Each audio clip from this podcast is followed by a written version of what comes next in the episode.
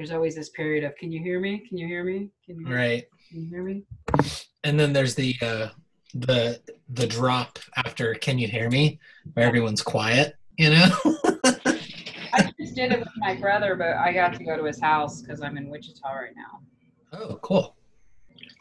I'm uh, waiting for my check to come from student loans. That was my, they took my federal uh, return.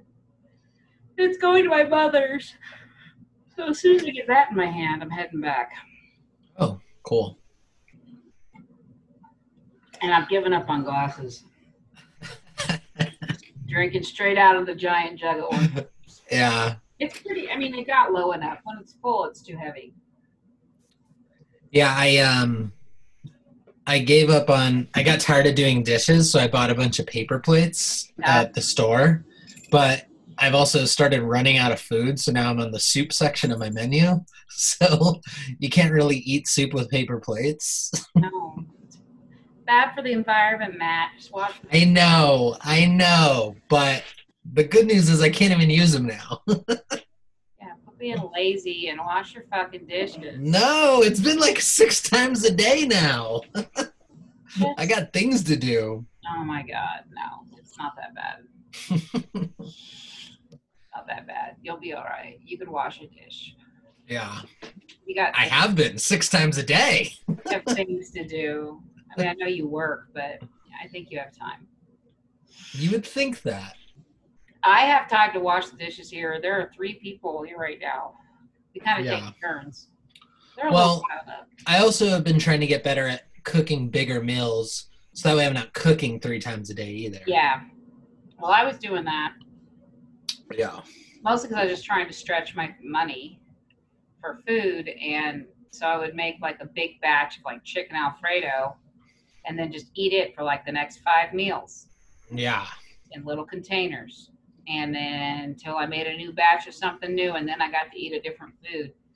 Uh, I had snacks and stuff, but then I got I got the foodie stamps Mm, there we go. now, and I'm here, and so like I don't have to do all the cooking and cleaning, so I I can eat different food every day. It's amazing. But that's going to end soon, and I'm just going to get a lot of individual meals. I can't. Yeah. I don't want to cook. Um, and the individual meals, it's a waste because of their container, but you just throw them away. Mhm. it's over. It's all. right. But I, uh, I don't know. I've just been really lazy lately. I feel you. The last few days, I just, I don't know if I'm like depressed. I don't feel sad or anything. I'm just like, just don't care. Yeah. I just don't care. I think I got overloaded with stress and anxiety to the point where I just like stopped caring about everything. Totally. Yeah, I um I feel like you know, I haven't been using the word depressed, I've been using the word disengaged. You know, and that really feels like more how I feel of like I feel like I'm just always like 10 feet away from everything I'm working on. And even though I'm still working, it's just like there's a general fog in my mind and Mhm. stuff and I think it's happening across the board. Yeah, it's just like I don't want to do anything. It's yeah, it's like being stuck in the first gear is how I've thought of it. Like I'm used to being able to drive in like second gear, third gear, fourth gear, and now it's just like, all right, you get to stay under 10 miles an hour at all times. Yeah. I don't have anything to do. I I need to do more editing of the of the podcast, but they're kind of building up now. But I'm doing so many of them. I'm doing like two, three a day. Whoa, cool. And so that's a lot.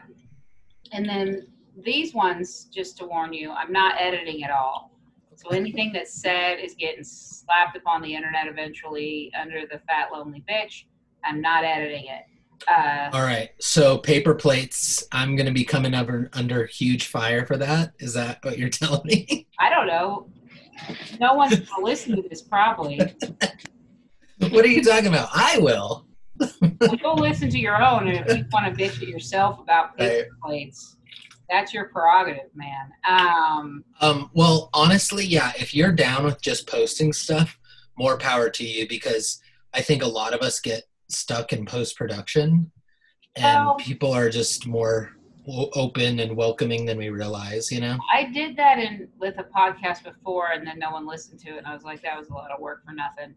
Mm, But my art of comedy one, uh, the other one I'm doing interviews for, I am editing it, and I want to make sure that I don't really care about cuss words and stuff, but I want to make sure it stays on topic, you know. And I end up just chit chatting with people, and it's still interesting conversation to get their background information, and, and and they've been great conversations, and I've really connected with a lot of like female comics.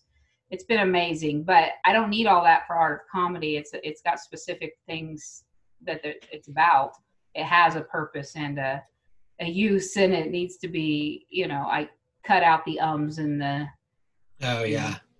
The pauses and all that to get it as concise as possible i still don't have like intro music or any of that or a real hugely set format because i i don't want it to be like clinical hmm i want to ask them questions get information but i don't want it to be clinical Right.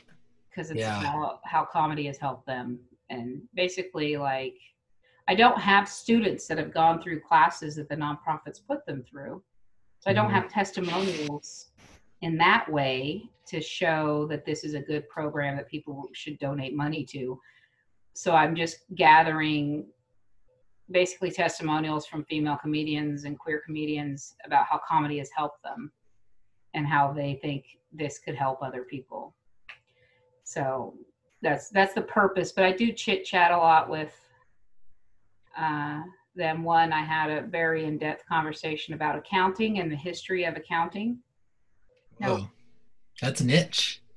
Yeah, she's a comedian and an accountant. I love it. There's a, so few of us that have those the struggle of the two brains.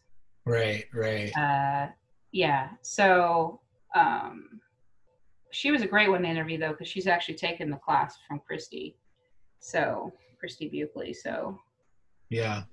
And then Yeah, it's it's one of those things where it's like, yeah, you need people to go through the program to get the testimonials to get the money, but people aren't really joining the program until there's money. Yeah, because and it's like I I think of it in my own way that uh, the way I have my Patreon, it's like um yeah, it's like I either have like money or time or content. And I'm not in a place right now where I can have all three. So I either need to like put more content and more time into it and then the money will come or save up money and then put out I need to figure out Patreon. I haven't figured it out. I haven't. I haven't figured it out yet. Um, I tried to, but I need to. I mean, I really. I'm getting the nonprofit ready as far as I can, but I mean, there are classes being taught online. So eventually I might have to just put someone through the class online hmm but I really don't want to. I want them to do it in person. I want them to be able to go to Mike's afterwards. I want to be able to watch them. Make them laugh. Around the camera. Right, That's right. my girl. Yeah, yeah. Uh, All they see is a glow of the cigar from the back of the room. You're doing a great job. you know, um, yeah, no, um, I think it can work. I mean, I'm investing my own money at this point. I got some donations for the filing fee. Um, it's not officially a nonprofit to where it's tax deductible yet. So I'm that's the whole reason I started a nonprofit was because I was doing the Art of Comedy Female Festival, and I just wanted to basically make the festival nonprofit and and raise money um, just to do the festival. I really like this money would go into next year's festival. I really wasn't planning to, you know.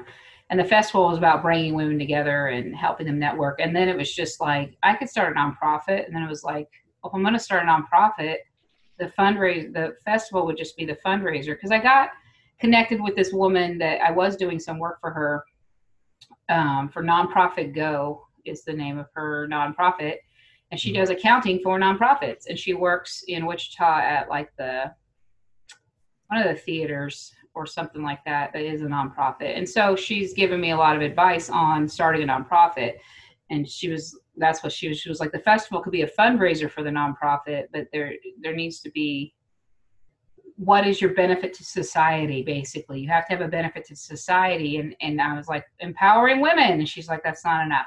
And i was like damn it okay. Um so i will you know use the money to teach women comedy. And then i was like added in the lgbtqia community. And then she suggested troubled youth because you get a lot of grants for kids and i was like i guess i'll help the children Right. yeah. You're like, fine, you get in here too. You're Yeah. also othered. they're kind of the others i mean some of them will be yeah. Well, you know, so um it's it's interesting because so I joined something called Comedy Business School like not too long ago. Um and part of it was uh there's just like a really big Facebook group of all the other people who have like joined this course, right? Mhm. and I was like, man, I want a place for them to hang out where so I called it like comedy cafeteria, right? So it was the idea that whoever I kind of want to talk to there um, can have a space, you know? But I kind of don't want it to just be open because if you could imagine, there's also a lot of pretty obnoxious, like white straight comic guys that joined Mhm. in that course too. Like, you know, Mhm. no surprise. So then I was like, okay, so maybe it should be called like queer comedy cafeteria. And then I was thinking like, okay, so then it'll be more of like a specialized place, you Yeah. know? But then I don't want to like, uh, as a man, I don't want to be like, you know, inviting other like women in the group and being like, "Hey, you're othered. Why don't you come on in?" Because that seems like condescending. So Yeah. I've like just like I'm like, ah, I don't know. What do you think? Do you have any advice on this or perspective? It's really hard. Um, yeah, because like the festival I do, it's the art of female comedy, but I also want non-binary people to apply, and I couldn't think of a really good name for it. Mhm. And then I, so I was like, I'll do a separate festival that's maybe two days for the queer community. And I call the I say the queer community just to envelop everybody, but there are some people in the community that do not like being called queer. So um I I was just gonna have the art of queer comedy.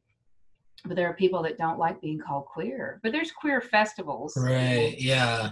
So that's probably what I'll have to call that. But um I mean, there, if you're wanting to include women who are not queer, um, and have one group for everybody, yeah, it's really hard. Right. Yeah. Yeah. Well, because it has to be open enough that anyone can join, but it also has to be safe enough that people feel comfortable there. And Yeah. with a lot of these like Facebook comedy writing groups I'm a part of, it's just, you know, these like some of these jokes that people are telling, I'm like, oh, that's like not cool. You know, it's like kind of offensive. There's still a lot of people that are like, offensive humor is in, and I'm just like, Oh yeah. it's really not. Like, I mean, um, it is I think like not in Denver, but it is in other areas. Come to Wichita. Oh, really? yeah. I mean, I, I don't know if maybe it's just because I've exposed my brain to a lot, but it's rarely shocking. You know, you know. It's not that the comedians here are in the club of wanting to be shocking. It's really it's not them, but the audience here is it will be okay with that kind of humor. Yeah. The non-PC, speak your mind Right. humor. Um, they really like it if you have a puppet or you're a hypnotist or you have a guitar. They need some sort of some sort of gimmick for their comedy Interesting. for the most part. Um, Wow. I never thought someone would need a puppet. You know. Those are the acts that sell out the loony bin. There you go. That's all I know. Which I'm not saying it's bad. There's a place for that comedy. You know, Yeah. and that's the loony bin in Wichita, Kansas, or Little Rock, Arkansas, or Tulsa, or Oklahoma City. That's where that belongs. That's what I told Yeah. the comedians this summer when I was in this big fucking online and in-person debate about political correct comedy and stuff. And I was like, if you think, you know, if you think that there's an audience for it, go produce your own show. Go mm-hmm. produce your own mic where you can put people up in whatever order you want and you can do it the way you want everyone you're telling everyone else they need to do it then go do it and see if you get butts and seats. I don't think you will here not in denver. Maybe Yeah. go up to fort collins or greeley or something but the the audiences here don't want that kind of humor and that's what we're here for is to entertain our audiences and producers and venues want butts and seats and that mm-hmm. are happy butts and leave with a good taste in their mouth and want to come back um, Right. so you can't just force your shitty comedy onto them that they're not going to like if you think there's an audience you swear there's an audience you swear there's people that want to hear it go find that audience build that audience because it's not you're trying to force yourself into something that doesn't want you Yeah. Well, I also think it's important too that, you know, like people also got to be willing to stand by their joke and their post and their art. And that's the standard I hold myself up to, where it's like anything I put out in the world, I will gladly like defend because I know that it's like true or right, you know? And there's stuff I've made in the past that maybe I wouldn't totally defend, but it's just like, I don't know. I'm not going to take it down or anything, you know? I, I thankfully I did not have the internet available to me when I was ignorant Right. post anything. So I have no record of my ignorance. lucky. I I also got got to the game of posting late too, so Yeah. How old are you? I am 32. Yeah. I so- turned 32, yeah, like a couple weeks ago. Yeah. So yeah, you were a kid when I was a teenager and a young adult being stupid and ignorant. And yeah, I mean, I just, I grew up in Texas and in Kansas and mostly, and um, was influenced by my surroundings. And I, I was never, my, I was not raised in like a racist family by any means. And this is this, this, this stupid, ignorant thing that I used to say is uh, something that I just got from my peers around me and so- the society around me. It wasn't something I was Right. taught at home at all Yeah. but I used to say that you know there were black people then, and there were you know what I mean. I used Right, to right, say right. that stupid ignorant shit, and thank God I could never have posted that on the internet because I do not think that now, and I realized it was ignorant and stupid, and I learned that it was ignorant and stupid by meeting new people and going to different places and being like, oh, that was stupid, you know. Right. And Well, I remember, well, it's, you know, it's like none of us are born like woke and none of us are born like racist, you know? So it's a matter of kind of slowly changing the culture. Cause I remember, you know, growing up and being like homophobic. And then little did I know, like way later down the line, that I would be like kind of coming out in my own queer identity. Mhm. And then like just then seeing that behavior play out and just being like, you know, that wasn't really how I felt. I was just repeating what was acceptable. This is how you make fun of another boy. You Mhm. call him gay, you know? And then come around high school time, I'm like, man, I really like my uh my friend over there. Yeah. what are these feelings? And then like um being able to go through that process, you know? coming out in high school when you were in high school. Yeah, I I mean I was kind of like pushed out a bit. Um so I wasn't ready. My plan was to come out in uh college, but some people found out and I was just like, you know what, it's time. And like it was it was around that time when people started coming out in high school and like nowadays I feel like kids are even coming out in middle school. elementary even. Yeah. I've Wow. seen it. Um, Yeah. and that's, Well, it's that's it's it's cool. Kansas. You know, what I mean? Right. my uh, my youngest child is uh, non-binary, and their girlfriend is trans, and they had a lot of friends that were varying different gender and sexual identities and um and then I wouldn't say I never really said anything that it, they're just people did not come out in high school hmm um, when I was in high school. Uh, they there definitely were gay kids in high school, obviously, but there was nobody out and proud, not one in either high school I went to, and um, yeah, it just didn't it just didn't, didn't happen. So I wasn't around queer people. They weren't. They just weren't around in my social circle. They weren't in my family. I just so it. I I didn't have. I certainly didn't have any sort of negative opinion on any of them. I knew a couple gay men that my mom worked with at Target, and I always thought they were so fun, and I liked them a lot. So I never had a problem. I don't remember. I just didn't think about them at all. You know, they just weren't a part of my life, and I never put any thought into queer people, whether they were Right. bad. Yeah. Um, I mean, I was raised Pentecostal, so you hear those old, like my grandparents say that they were going to hell and stuff, and I knew that wasn't right. I didn't put a lot of thought into it or really care about their plight or their history or anything, because I was like not. I had no inkling of being queer until until I slept with a woman.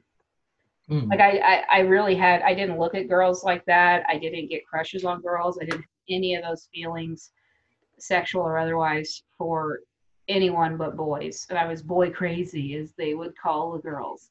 Mhm. And so, um, yeah, and then and then I just the summer after high school, I just slept with a woman and was like, oh, I like that. It's pretty cool. yeah. Um, but yeah, I mean, I call my I call everything like my sexuality, my gender. I just say it's murky. That's my new deal. I Yeah, yeah. identify as murky. I don't because I'm I can't really identify necessarily as bisexual. I mean, I guess I can because I don't have relationships with women. I don't Mhm. fall in love with them. I mean, I'm not saying it's out, out of the question, but I've it's never happened. Um, I don't get crushes on women like that really. I don't. Right. Yeah. You're not waiting. You're not waiting by the phone for that text back. Like, no. oh God, I want them to just come on, just respond. Like me, I think you like me. No, I'm not really worried about women. Yeah. And so I only so then my kid, you know, there's a lot of terms that the, the young Gen Z is making. They- Mhm. And it may have even been before them, I just hadn't heard it, but it's uh hetero romantic. Mm, okay. There's a lot of terms, and I don't mind adding more terms to my life because you know I feel like as humans we're very capable of holding a lot of information. Yeah. So it's like okay, cool. If that's like if that's how it's described, I'm willing to consider it, and I feel like it keeps me young. You know. Yeah. Well, when I find a term that so describes me so well and can easily and quickly explain to people, I like it. Because I'm like, oh, heteroromantic, that makes sense. You can Google that and learn something about me. But, you know, there's like when I'm with a in a committed relationship with a man, there's some men I've dated that are okay with me having sex with women since it's completely just sex, and some aren't.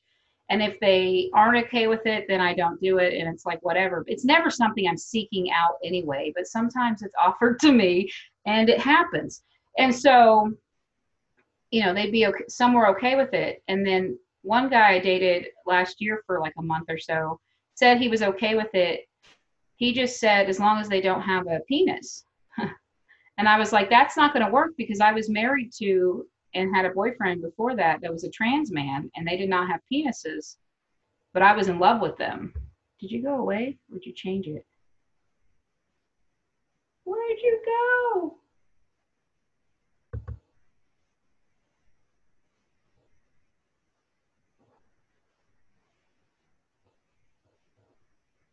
where'd you go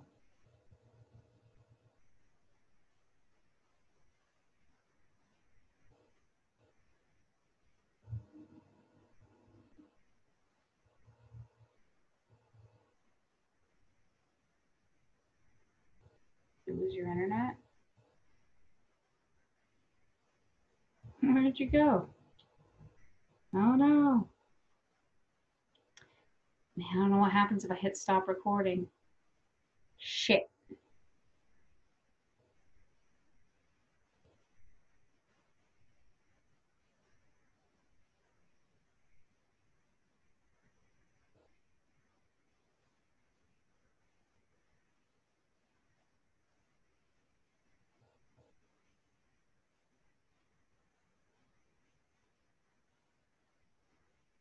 Hits, do I have a notification? Am I at some sort of maximum? No. What happened?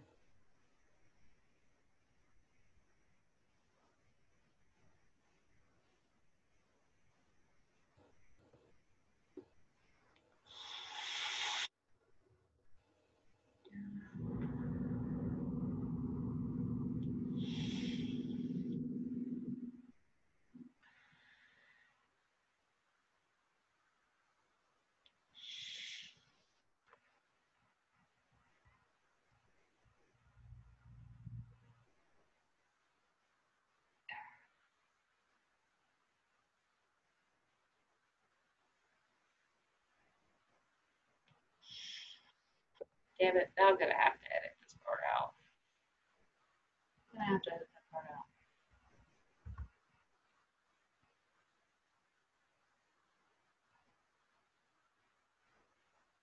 There you are. All right. Got you back. Almost. So sorry. Jeez. That's. It's just uh, these things. You're pouring your heart out. You're telling them about your history. And, and that was probably the, the magical moment of the podcast, too. You know, that's. It, I can get it back. It's fine. Okay. Um, so the last the last thing I heard was um, when you find a word that describes you, you kind of Oh, wow. enjoy it or you grab onto it. Okay, when I find a word that describes me, I really like it because it makes it easier for me to explain myself to people. Because they can look up the word if they want to Google it. I'm just like, Google it, you know. Right. But but the guy I dated last year for like a month said that it, it was okay if I slept with women. Sometimes people are okay and sometimes they're not. Yeah. Um, and if they're not, I don't care. I don't worry about it because I don't I don't try to date women or have sex with women. Like if something happens and I meet someone and something happens, it happens. But if I am in a relationship with someone who does not who sees that as cheating, um, then I don't do it. And Right. if they don't see it as cheating and I feel like I want to, I do.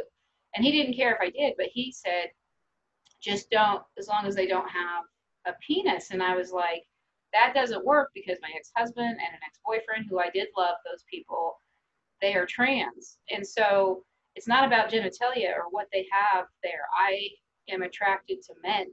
People, I'm Mhm. also attracted to people that are like androgynous Yeah. um, but but they're still masculine. You know what I mean? So I'm attracted Right. to, to, and my brother has a joke uh, where he's like, I'm attracted to femininity, you know, and so yeah, I'm attracted to. I don't know. I'm a, I, I fall in love with men, and it, they can be trans men or cis men or whatever, but I don't fall in love with women. And um, so I was like, so I can't. So you can't just say I can't just sleep with somebody that's a trans man because I could I could develop emotional feelings for them. So it was like I I can't sleep either. I can sleep with women. It I mean it's pretty simple. You wouldn't let me sleep with women, but and Right. I was like, and so I can you know. So does that mean I can't sleep with a trans woman because she if she still has her penis because I'm not going to fall in love with her because she's a freaking woman. Right, right, right. Yeah. Yeah. Well, and I think like yeah, it's it's always more of a matter of like everyone's getting the most recent updates. Like how I think of it is there's usually a breakdown when like the two people don't have the app, you know, metaphorically speaking, that their apps aren't updated. Yeah. So like one person's trying to send something and it's like, "Hey, did you update that it's okay for me to sleep with like m- multiple genders?" And they're like, "No, I still have the women only." And yeah. it's like, "Well, you got to update, otherwise we're not going to communicate." You know? yeah, it was mostly he is a older guy, like 47, and so he it was just a matter of him not understanding the language. You know what I mean? but Right. he, he learned something in this situation. I was like, oh, that makes sense, you know. Yeah. Um, but we didn't work out for other reasons. Yeah, I I have like nothing against like philosophically against like you know non-monogamy or polyamory or multiple relationships, but what concerns me is the like scheduling, you know? So it's like I don't know if I would have the scheduling power to have several people at once, you know? No. I can barely do a podcast on time. I can barely do dishes. I can't imagine bringing in the the emotional and, you know, physical space of a human. I don't have a lot of time. Me uh, neither. in a normal in the normal world. Right. So if I am going on a date or spending time with somebody, unless we're doing it at a mic or a show, which is a lame date, um, not the date I want to go on with somebody when I'm trying to get to know them, you know, Right. especially if they're not a comedian. Right. Um, well, and that's also kind of like your art space or your workspace Yeah. too. So it's not totally like I don't want you it's not neutral, you know? No, it's not, because you're going to meet my friends, at least my Mhm. comedy friends. And what if you do something stupid and embarrassing in front of them? You know what I mean? Or start a fight. Oh, um, Right. yeah. So yeah, I don't want to bring them there. And so, but that means like I am not going to a mic, bare minimum. Mhm. Um, I would never. I would never go on a date instead of being booked on a show ever, not ever, not with anyone ever. Right. So, um, but yeah, I, I definitely miss mics. And if there isn't a mic, there's also going to watch comedy. I like to go watch the comedians that are at a higher level than me. I like to support the alternative DIY comedy. I like to go. And, um, or just, I got to have time to just be high and be alone Mhm. in my apartment or in the mountain or somewhere, just hanging out, being stoned, and just thinking. I Yeah. don't have time to do that. And so I don't have a lot of time. So I don't want to, um, I don't want to waste it. And I don't have time to deal with multiple people. Just trying to date, not even like meet in person date, but like just texting and messaging multiple people, especially like new people, like when I was dating online, I would forget whose backstory was whose. Like, I was on a date with a guy, and I'd gone on a date the week before with a different guy. And the new guy, I was like, I thought your dad was dead. He's like, No, my dad's not dead. And I was like, oh. and in my head, I was like, Oh shit, that was that guy last week. Right, right, Yeah. right, right.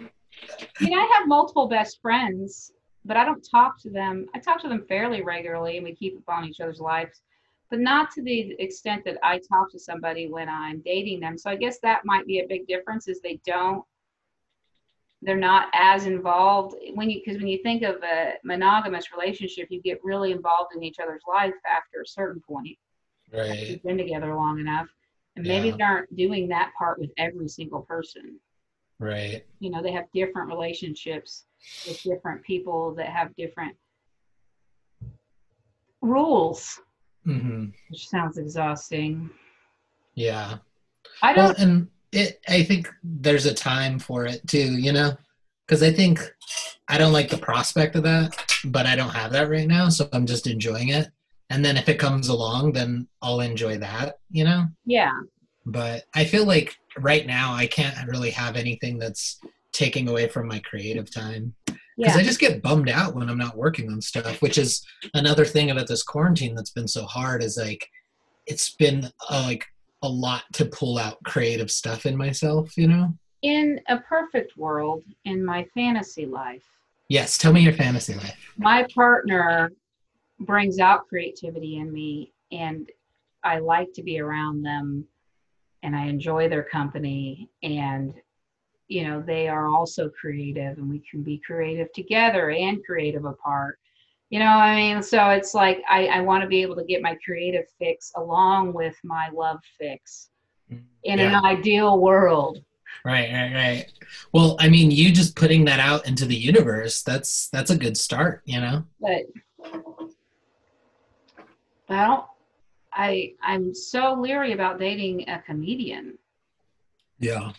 So fucking weary. I don't. Right, because then they're gonna put their puppet in, and they're gonna have their guitar, and they're gonna date one of um, a guitar's not a problem. Like I like people that sing and play. Those comedians, Yeah. I, I, I think it's amazing. I wish I had. Yeah. What about a TikToker? Maybe you should go get a TikToker. I'm not even on TikTok, man. I'm too old. I'm 42. I'm not going to get a TikToker.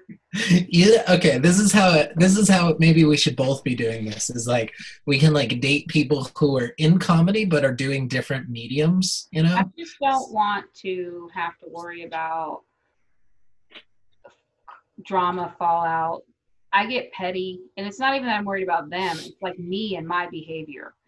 I don't want them to set me off in my work environment and, and that to be a story that the comedians are talking about.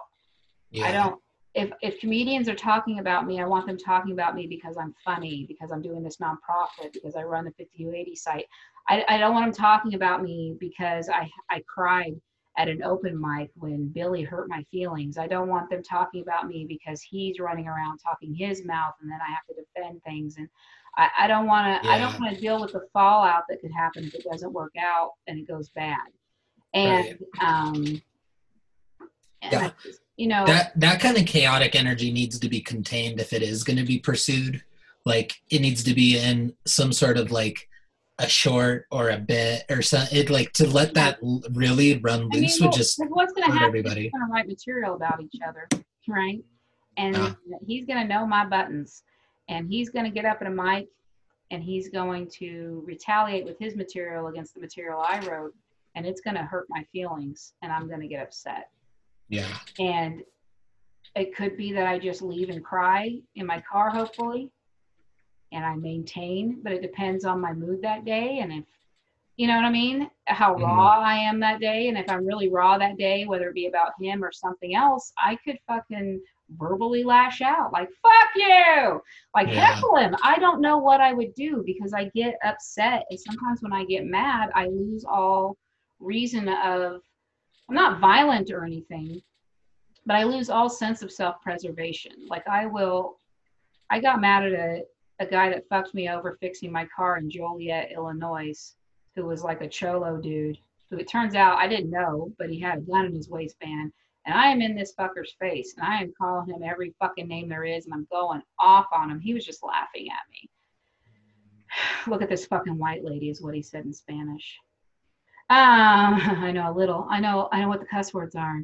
And um, but while it was happening, like afterwards, when when the boyfriend I had at the time was like, he took because they did- went on the test drive, and he was trying to sell the the mechanic guy was trying to sell him drugs, and when he went into his pocket for something, he saw the gun. It's not like the guy showed him his gun, and I am just flipping out on this guy, and um, not think like in his face. I mean, we had a car door between us, but I was in his face and I was just screaming at him and doing the finger and um so Andy, it was a small car and Andy was a very tall guy with long arms, reached into the passengers over the passenger seat, pulled me into the car and took off with the door partially open, like, get the fuck in here. What are you doing?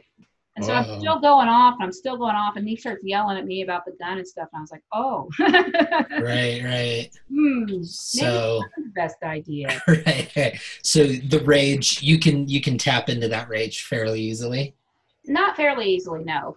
but you're not afraid to go there i guess But it, yeah, and when it's somebody that I've been in love with, especially if they wronged me or or something like that, and they're doing something that I feel is going to damage my reputation, and then yeah, I don't want to deal with any of that bullshit yeah because I've seen it happen in comedy Mhm. scenes, and Right. and I did fuck up and sleep with one person in the comedy scene, and now I'm still. It was it was a little dramatic for a minute, but nobody really knew about it. I had some really good jokes. It worked because more people liked me than him, and he's not like an open micer. He's not, you know what I mean? Any anybody in the scene that anybody respects, or you know what I mean? right And so it didn't really matter, but um, it was mostly I just did jokes about him, and then people wanted to know what the joke was about because it's a joke about a Mexican guy, and they were kept saying that it was this other guy, and I was like, basically, I named who it was just so I could. I didn't want to be that guy. You know what I mean? Like, Right, no, right. right. It was like Carlos. People was I was like, yeah, no, it's not Carlos. oh yeah, my god. yeah, No, I don't want to say their real names. It wasn't Carlos, but Yeah. um, everyone knows who it is. Right. Who it is. I, I just had a They know what they did. well, I, I'm still friends with him. He called me. I had a conversation with him for like three and a half hours, right? Mhm.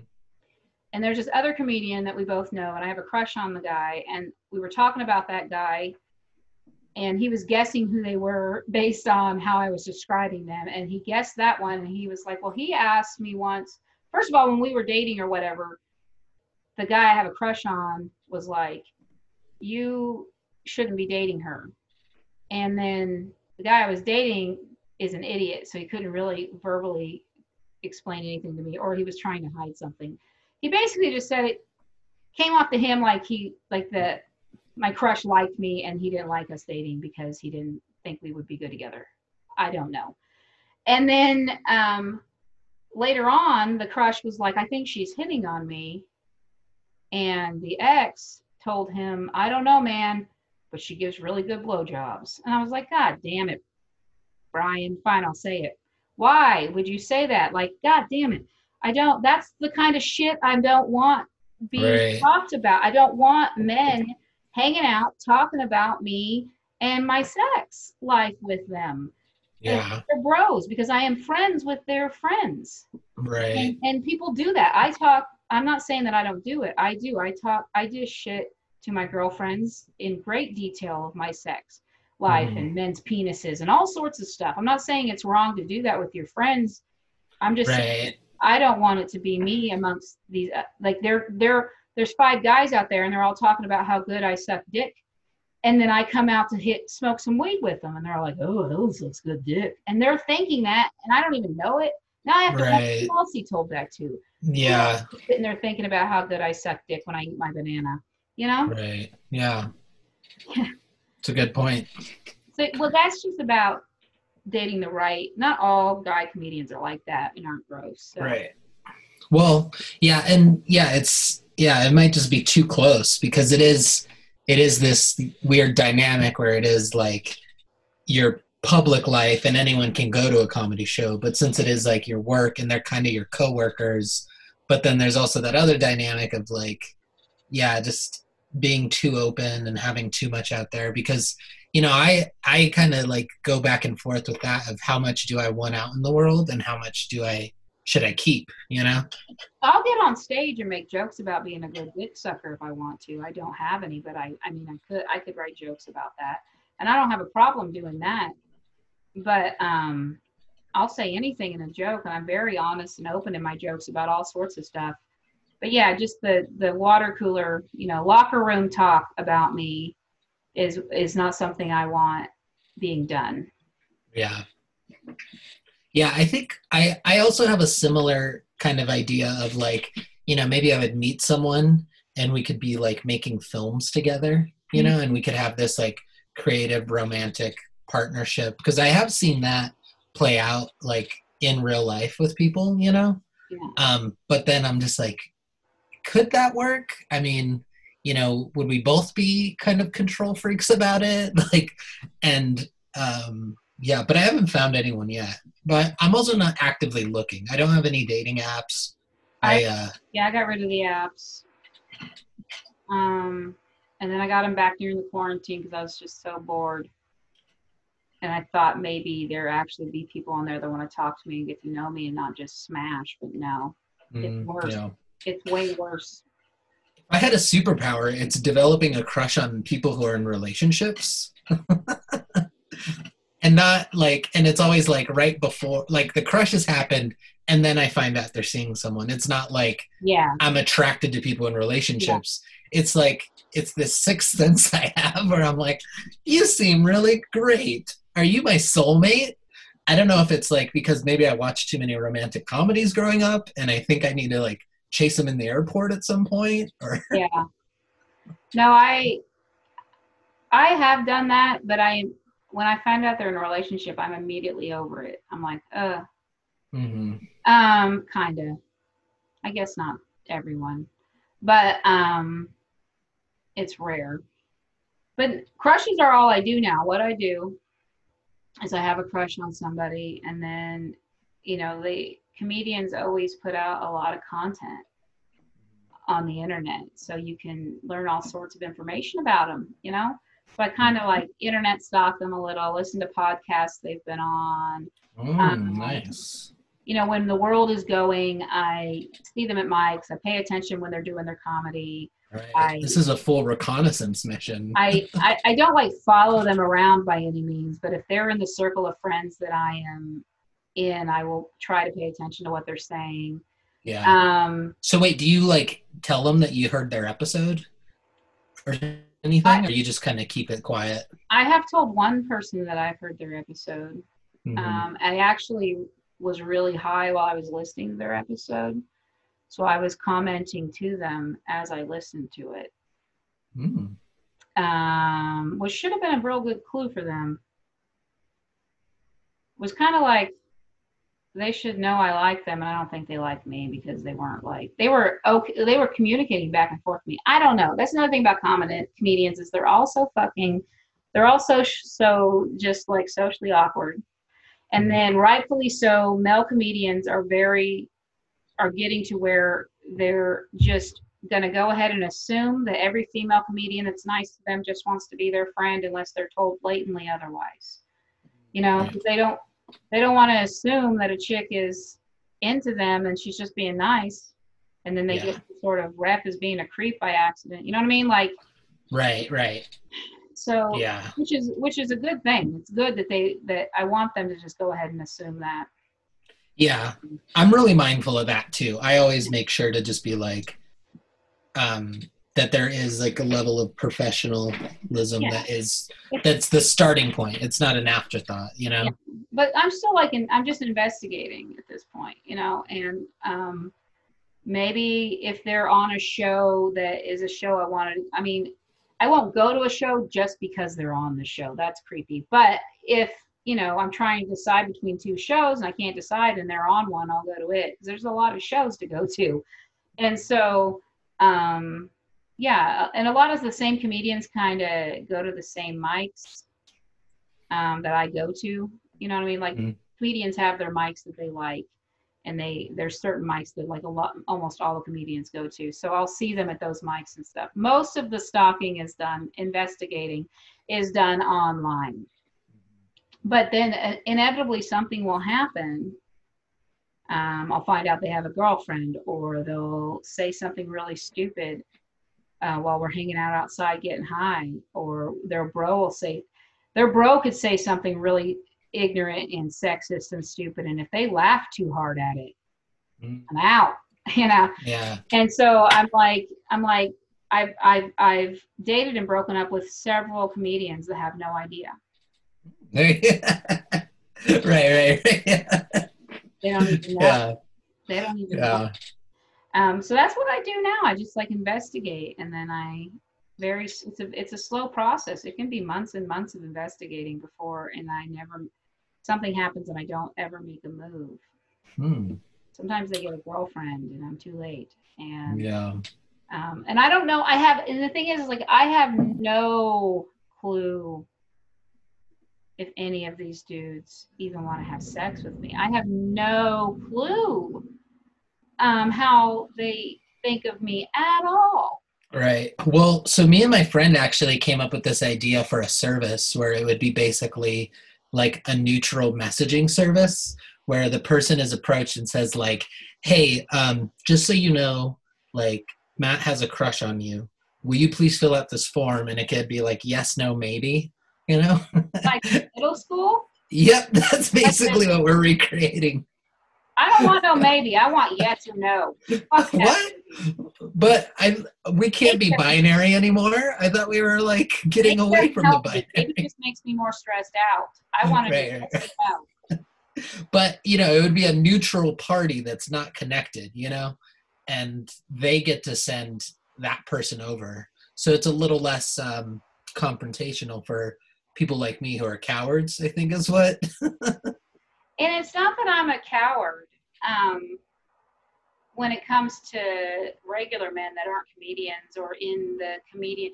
You don't even have to be a comedian, just in the comedian sphere. You're in the comedian sphere. You know what I mean? You're in Mhm. the, you know a lot of the comedians. So if you're even in the sphere like that, there's a lot of, I don't want to be hitting and asking out everybody that I get a crush on. So I currently have a crush on like five dudes. I'm not just gonna ask out five fucking guys that are all in the same circle. Right. It's like every time you like apply to see your credit score, it like gets dinged a bit, you know, like Yeah. you can only check your credit store like score like once a year, you know? Yeah, so I, I do a lot of pre-planning investigating to see if they're e- and it's to see if they are somebody I want to risk asking out and being rejected by. You know what I mean? Like I want to Yeah. I want to see if it's worth the risk. I've asked out one comedian. He did decline because he just started dating a lady, and I Mhm. still have a crush on him and would would worship him. He knows who he is. Um, but I don't know if they're still together. I don't know if they have a relation. I don't know what's up with him when it comes to relationships or whatever. Because I had no idea he was dating anybody, but he doesn't put that all out there like that. So um, he hasn't reached back out to me if he got single. So I'm not really worried about it. But um, what was my point? That you're not a coward. I asked him out, but I had been I had a crush on him since before I started comedy. Mm, The okay. column at High Plains.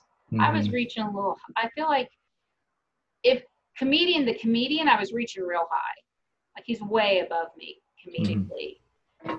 But like person to person, I didn't feel like he was like out of my league or anything. But like as a comedian, yeah. So, um, that he was worth asking out. I I I seen him do comedy multiple times. I've heard people talk about him. I've heard him on so many podcasts. You know, I I yeah, spent time with him at, at, at a festival amongst other comedians. But um, yeah, so I'd investigated really thoroughly before I asked him out, and he declined very nicely. And I've seen him since, and it hasn't been weird. But um, That's always nice. I, I love a good it's not weird afterwards, you know? That's that's to me is a win. I mean, and then like the guy that I dated, the only reason, yeah, the guy I dated, the only re- that was a comedian, the only reason there was any animosity at all was because I felt like he had manipulated me into sex because we hung mm-hmm. out and he said that he wanted the same things I did and all this stuff. And I mean, we're taking it slow, but then he said he had a black heart and he didn't know if he'd ever love again. I was like, why are you dating me?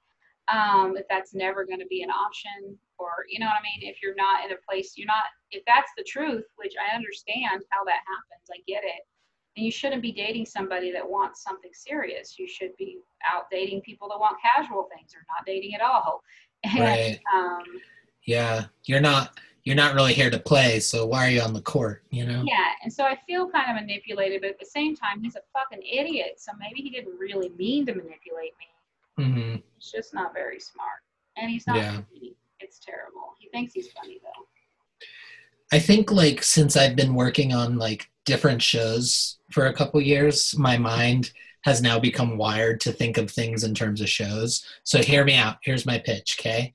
We could call it Love Out Loud, LOL, and it will be just a reality comedy show. And it's just, you know, we follow people, comics who have crushes on other comedian people. You know, we could be in it, you know? Show both our work and our quest for love. Maybe. yeah Hulu? Maybe Hulu would take it. Maybe. People like reality shows. But it's a it's a lot of me just looking at shit online. hmm Um scrolling. I also I feel like also I need to meet someone who like spiritually too like connects to me and also like I don't know if I could be with someone completely straight laced and like grounded because I am a dreamer to a Yeah. large extent, you know? But Yeah. maybe I do need someone who's like doing their taxes on time or something, you know? Well, I have I am both those people. I am I am an organized person who does her taxes on time and keeps track of her personal finances in a software program. Mm, smart. um, and does her cash flow review to see if she's going to be poor and needs to figure out when to make more money. 'Cause That's Mhm. what I, I have all my bills and expenses in the software, and when I can project it out 90 days or a year or whatever, and be like, oh man, in August I'm going to have to figure something out. Um, Mm, and then I do, but uh, I'm also not that responsible with my money. I will, I, mm, I fuck myself frequently mhm. and then have to figure it out. Um, but it, I'm so I'm fairly responsible. Um, Yeah, I'm also like a dreamer and creative and right. You have like those two spirits inside you. do. And, but That's my, cool. my create I think my organizational stuff is not necessarily so obnoxious that it's it feels um, like a downer, like burdensome. Because I know those kind of people. They're too they're too realistic. They're too they don't dream at all, and it's they're. I mean, because I can definitely find the downside to a Right. situation, but you know, there's people that are there's people that are just too scared to take a risk, is what it is. Mhm. Like my mother, who worked for Target for 30 years, because she she had dreams and aspirations, but she valued the stability of that job she hated more Right. than you know. She wasn't willing to take the risk of losing that stability on something that might not work out, and so that's why I like creative people because they generally have this creative outlet that makes them take risks for it, Right. which is what I've done. Well, and I think that's the cool part about like kind of modern day living because I think for a long time playing it safe was kind of the only way. hmm And now with like the internet, there's like so much more opportunity. Like I remember I visited my friend at like the co-working space he was at and he was trying to do like comedy, but he did like finance as his day job. And next to him, there was a dude who made custom puzzles for people. And that was like his job. And it's like the internet has allowed it so that way if you want to do that with your life and make a living, you can. It's really just a matter of finding like people that are interested, you know? hmm Yeah, there's a there's an island off in Ireland that like wants to pay Americans to go there and help them relocate. And uh, if I had and and and Dublin's only like four hours away. Sure, you have to ride like a little boat and then drive or whatever, but it's possible. And Dublin has a decent comedy scene. I was like, but I would have to have a means of income that was online. So, or I could just go live in Dublin. hmm Right.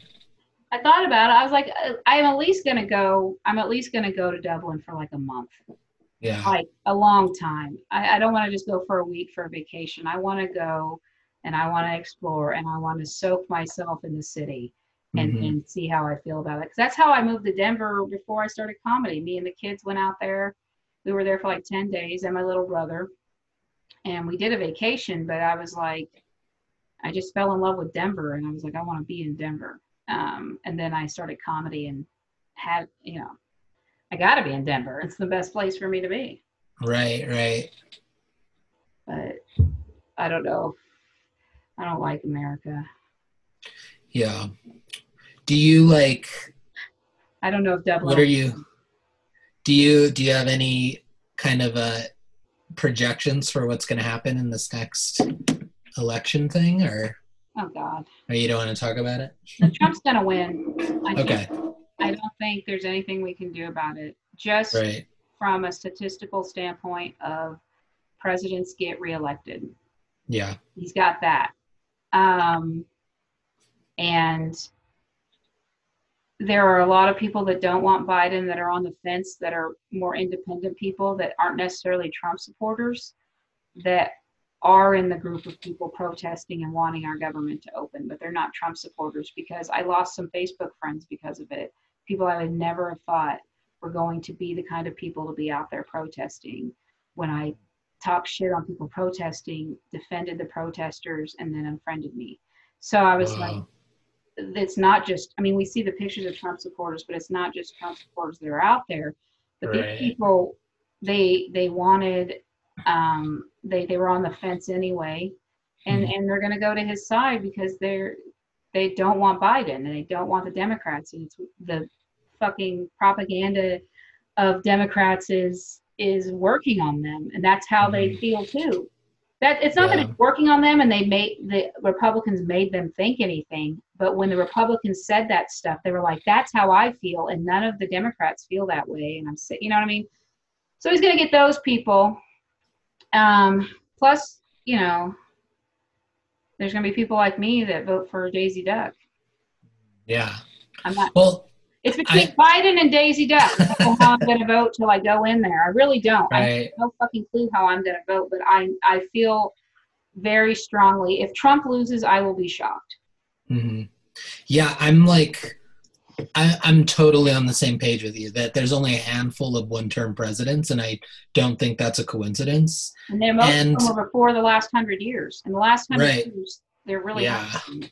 And But- one of them was just a replacement for a president that died, so he doesn't really count. Right. Yeah. Well, and then George H.W. Bush was like vice president before too. So, and he just has had his hand in. It's not like a one-hit wonder. Like with presidents, I don't think there's like one-hit like Yeah. wonders that at least are as That's going famous away. as Trump. You know, Trump's like going away. Trump's Yeah. never going away until he might not even leave after a second term. Like that's no, like the no, no, scarier he's never going out of this the political sphere. He's Yeah. still going to be in there. They're all if they're alive, they're still in there. You still hear what they think and how they feel about everything. Right. They they interview them, Yeah. and Well, like what I think too is like I kind of like. I mean, of course, I want Trump out, and I'll probably vote for Biden, but I'm still like on the fence too because I'm still like this allegation thing changes a new light. I also haven't given hope on Sanders, and I think like maybe like you know I don't know if Warren is somehow playing a big role that could change things, but I feel like karmically the United States is not ready for Trump to leave because we have so much like baggage and we have so much kind of blood on our hands that I would be shocked if he were to be um, if he weren't re- reelected again too. You know, like karmically, we have a lot. We have a lot to answer to, and I think the only way we're going to answer is if we keep bottoming out. You know? I think that some people are like, we got to open it. You what? You want the whole economy to collapse? I'm like, yeah, let it fucking collapse. The only way we're going to rebuild it. This, I fucked up and watched the documentary, Oliver Stone's The Truth of America or The Truth of the United States or something like The Untold Story of the United States, I think is what it's called. Anyway, we've been fucked since the beginning, man. We've been Mhm. fucked since the day this country was started. It's been started by rich old white guys trying to be in power, and that's still what it is. And it it's always been fucked. So how can we fix it? We have to just Mhm. tear it down and build a new fucking house. You know, it's not this house was not built with the right foundation. Right. And and the- bullshit. and the machine that we have, which we've just seen, can't take two weeks off. It needs to always be going. You know? Yeah. So it's like, uh, maybe we should design a better machine. that's a dangerous position to be in. It's like when you have an employee that knows how to do a job and you don't know how to do it. And you Right. can't fire them. You know you can't fire them because they're the only ones that can do that job. Yeah. And there's no one there's no manual. You know, I've seen many companies get themselves in that position. Many, many companies. And uh it's a dangerous position to be in. You have no Yeah. power. Right. Power. They don't want it's about power and it's about money. Yeah. And there's a lot of people in this country that also just regular citizens that are driven by power and money as well, though. So those people have to go somewhere. They're not going to go away. Um, the people driven by power and money are going to want. I think we need less united. Hmm. Yeah. Not that we need to be 50 separate countries, Right.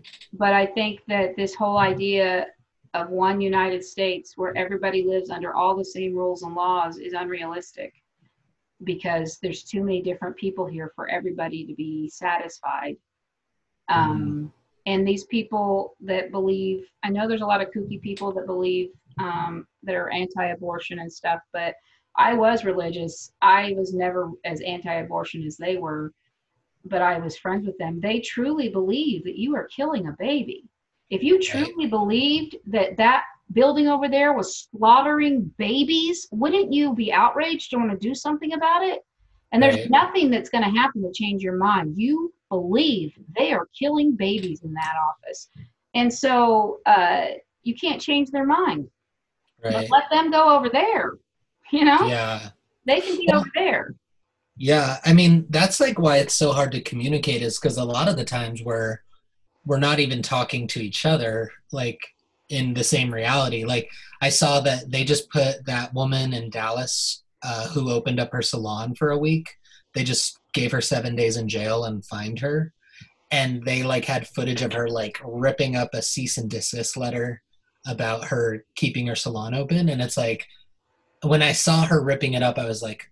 I know that this is just a symbol, that she's just ripping up a symbol, and all of her like fans are like loving that she's standing up to the symbol. Mm-hmm. But it's like, just keep your salon open or closed for another week, please. well, just stand for the flag because that's how we want to believe.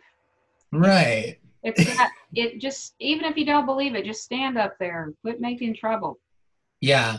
I like the people who are like, they're like, well, couldn't you protest at a more convenient time, not during the national anthem? And it's like, protests are supposed to be inconvenient. yeah, if a protest is convenient, it's ineffective. Like it Yeah. needs to like clog the system. but I'm I've always been so unbelievably poor most of my life Same. that that's what the economy collapsing. Do you want the economy to collapse and everybody to be poor? I'm like, Right. always been poor. You know what? What fucking difference is it gonna make? Yeah. And it's not gonna it's not gonna have that huge of an impact because you get these people that get these good jobs and nobody owns anything. They don't Mm. own their house. They don't own those jet skis. They don't own those cars. They got fucking monthly payments for them and they built their life up with this income level and they require that income level to continue that fucking life full of material things. But that's what brings them joy and happiness. That's what for me, I was filling a hole with material things that needed to be filled by comedy. But there are people that legit are just really happy when they see a lot of money in their bank account. Mhm. Um, and that drives them to do things. right. Those people can go somewhere. Yeah. The thing No, it's it's like the Venn diagram people that go into more categories, you know, like capital people that like capitalism but also aren't, you know, anti-abortion. right.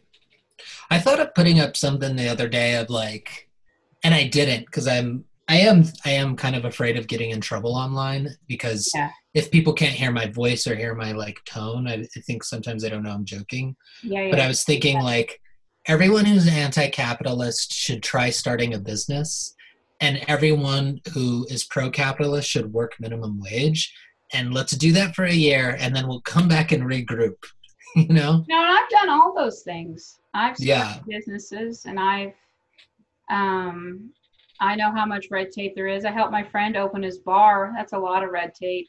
Um Right. liquor license and stuff. You know, and then I see the trouble that, you know, like Megan is going through with Wide Right. And um that's really a city issue. hmm Um, but where was I going with that? Fuck, I do that. I get lost in my own fucking conversation. Yeah, Hey, and I've worked for minimum wage and been poor, so I've done I've Right. done both. It's not that fucking hard to start a business.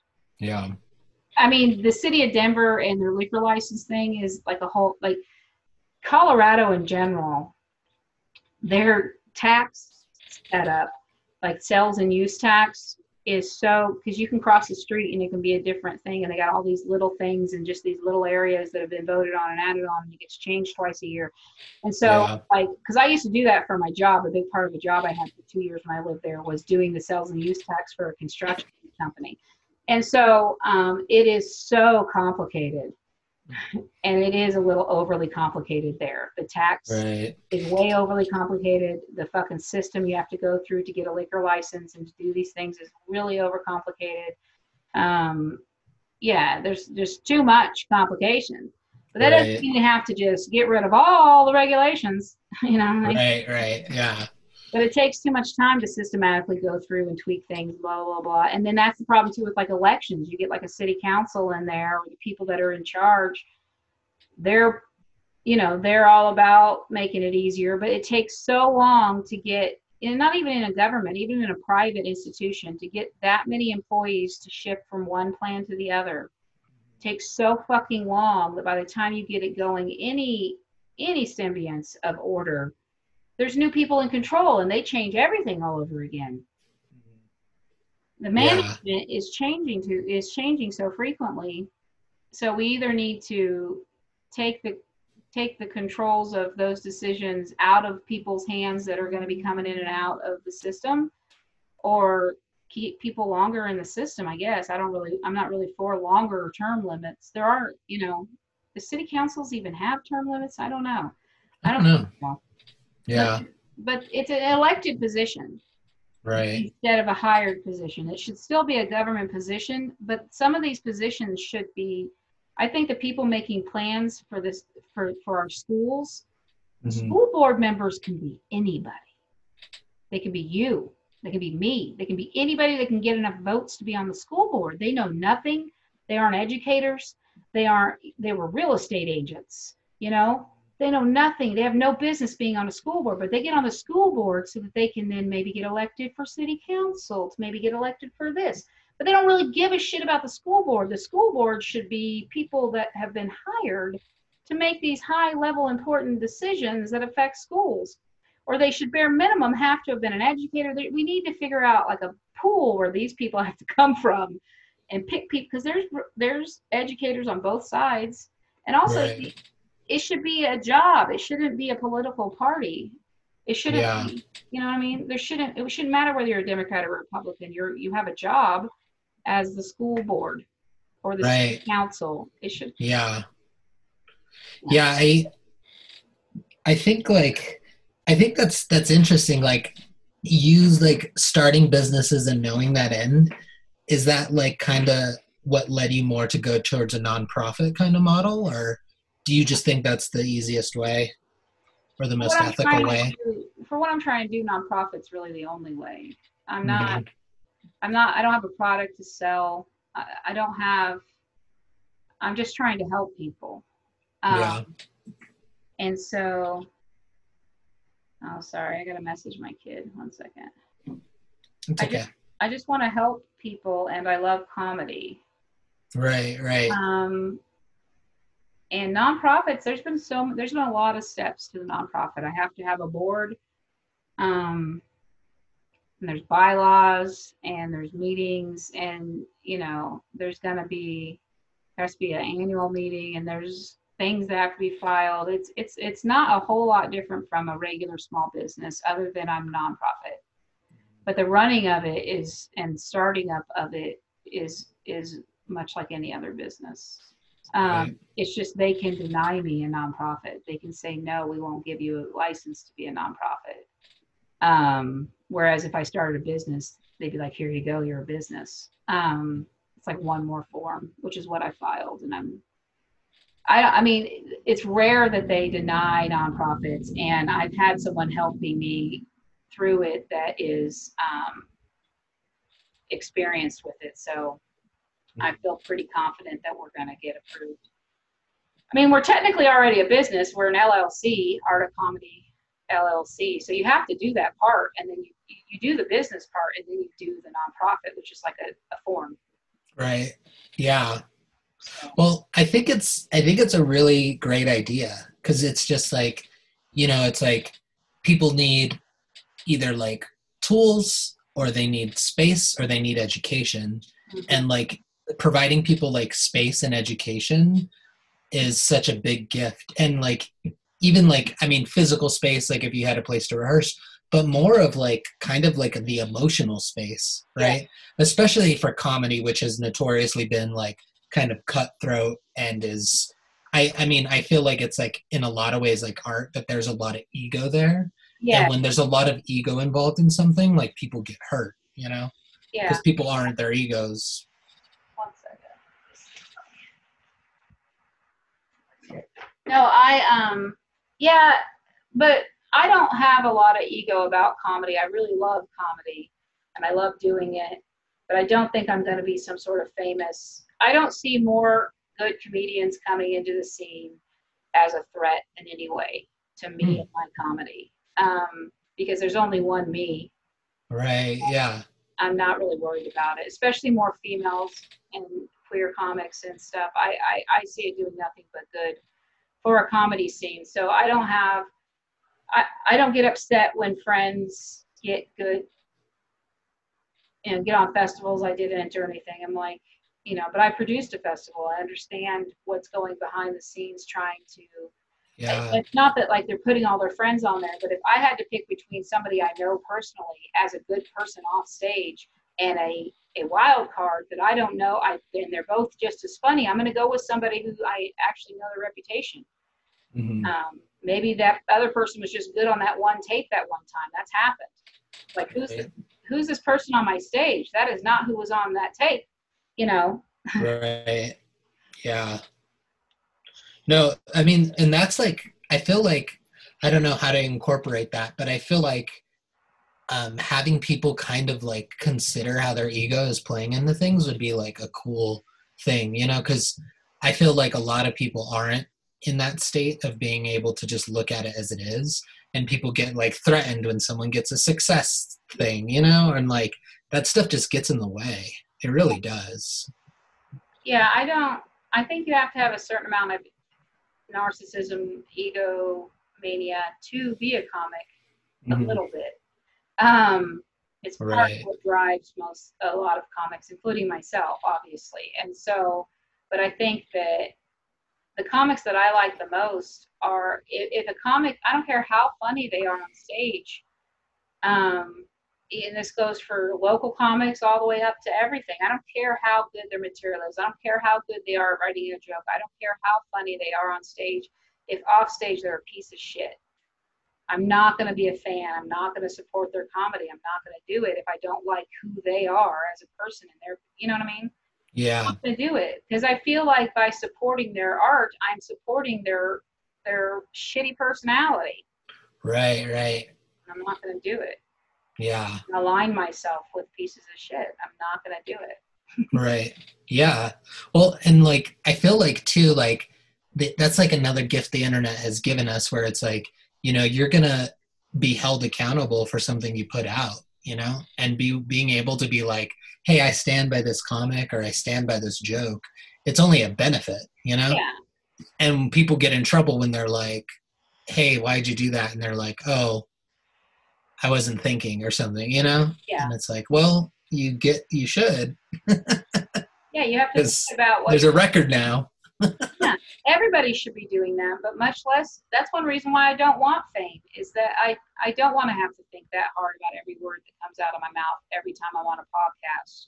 I Mhm. don't want to think about how a sound bite of something that I said, like the stuff when I was talking earlier about dating the guy, you could edit that audio, dating the guy that that said I could date women and um, right, the trans men and who has penises and you know genitalia, all that conversation right, could easily be edited in a way to make me sound like shit. If you just Right. cut out certain parts of it, yeah. together, I sound like a transphobic asshole.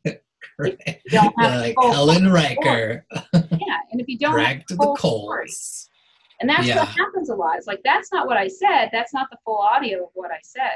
Right. You know, and so I don't have to think about that. Yeah.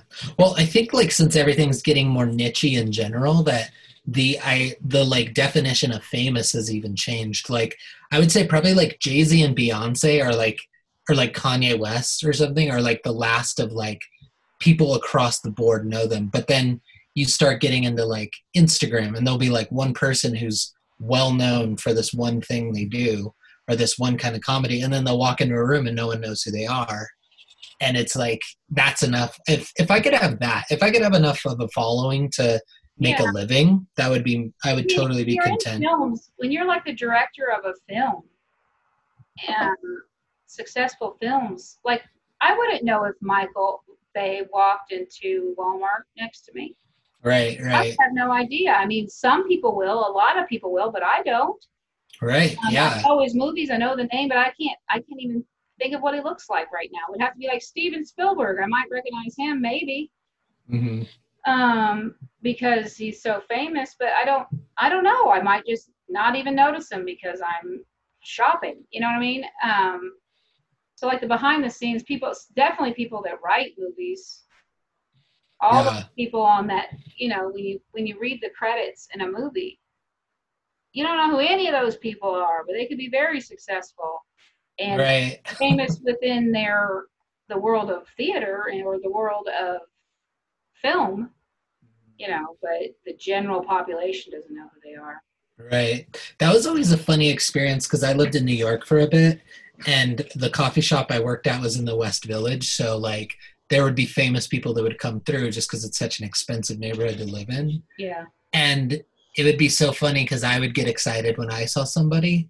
And then my coworker would be like, "Oh, I don't know who that is," and then they would get excited. They're like, "Do you know who that is? Do you see this show?" And I'm like, "I haven't seen it."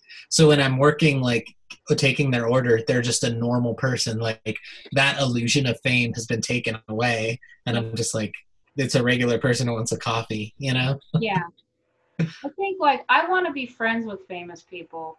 I want to Mhm. know them, but I don't want to be one of them. I want to like I like new comedians. I would love to build some careers or help them with their careers and be invited to their secret island wedding. You know, but nobody knows who I am and I have money. Mm-hmm. There you go. Boom. Not Okay. a So lot of you- money, just enough money to live. I don't need a lot of money. I don't need a big. Yeah. I'm not saying I need a lot of money. I just want to have enough money to be mildly comfortable, which doesn't Yeah. mean a lot because I've always been poor. Yeah, I've always been poor too, but recently I've started changing my relationship to money and I've been viewing it more like in a metaphorical way of like understanding that since I've been doing freelance and since I do so much creative work that understanding that that money is just a representation of my creativity, you know, and I'm trying to like demonize it less and just know that they're kind of numbers in a computer screen at this point. But also, I don't have like kids or a spouse or anything, so Yeah, I can be a Well, I- little bit more abstract. I can now because I don't pay for it- hardly any of their stuff. So Nice. they're Boom. Well, and the children- the cool part is too, you can make art of comedy that bigger thing and not you. You know? yeah, no, it will definitely. Yeah, I want it to be. Nobody's gonna know if my if my nonprofit blows up. No one's gonna know who I am. Yeah. It'll be great. But I have to go. My kids are here. Speaking of children. All right, that's okay. I'm Sorry, I was a bit late. Oh, So you're thanks fine. for thanks for uh, adjusting. I had it scheduled till six, so it usually ends up being like an hour and a half, and then if I have two back to back, I have a break. Yeah. I will talk to you later, and hopefully see Cool. you someday soon. No, totally. And then yeah, just send me the links for this, and I'll also push it. Cool, cool. All right. All right. Cool. Have a good day. All right. Bye.